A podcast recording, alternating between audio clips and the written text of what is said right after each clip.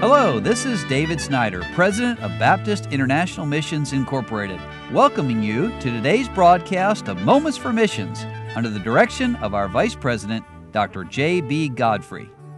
At BIMI, we believe missions is winning people to Christ, planting local churches, and training local leadership, national leaders. And God uses many methods. We go out and win people, but an unusual one that we have over in the country of Uganda is called SOAP. And SOAP is an acronym standing for Sorority Orphan Assistance Project. Let me give you a little definition of what this is all about. SOAP is reaching out to the orphan children of Uganda with the gospel and was organized for the purpose of providing a living tool to evangelize Uganda through church planting. As one of Uganda's greatest and most overlooked living resources, orphans are transformed into servants of God. They're becoming effective ministers to their own people, reaching the unreached masses in Uganda and beyond with the gospel of Jesus Christ. For more information about the ministry of SOAP and how you can be involved, you can find that here at BIMI, the Sorority Orphan Assistance Project. Let me tell you about some of the things they do rainy season has arrived, they say. That means it's time to plant crops. And our children at SOAP are involved in that very important skill. They planted sunflower seeds and helped with planting beans. Both of these will provide food for the SOAP kitchen where the children can enjoy the fruits of their own labors. And that's a great tool, not just teaching in the school, which they have, but also teaching them practical skills.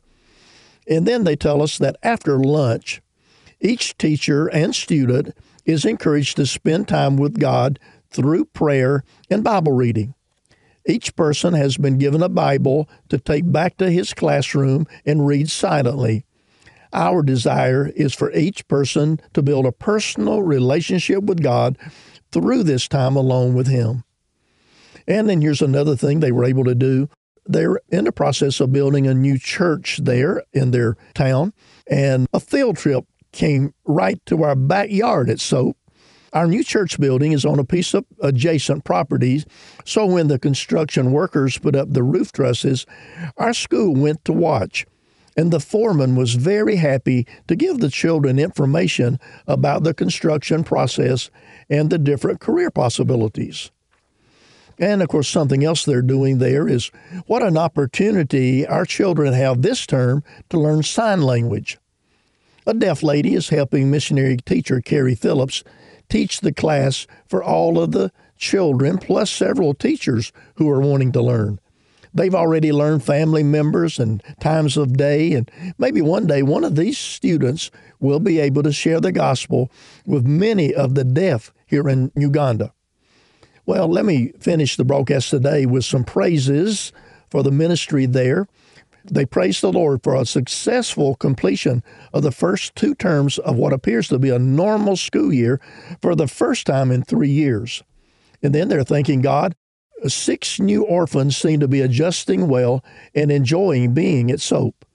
And then nine of our orphans understanding the truth of salvation and putting their faith in Christ.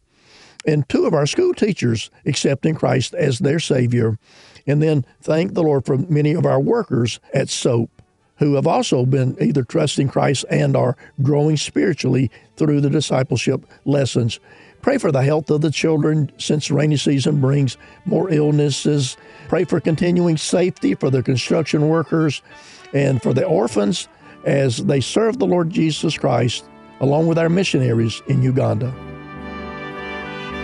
You've been listening to Moments for Missions. For further information, please write to BIMI, P.O. Box 9, Harrison, Tennessee 37341, or call us at 423 344 5050.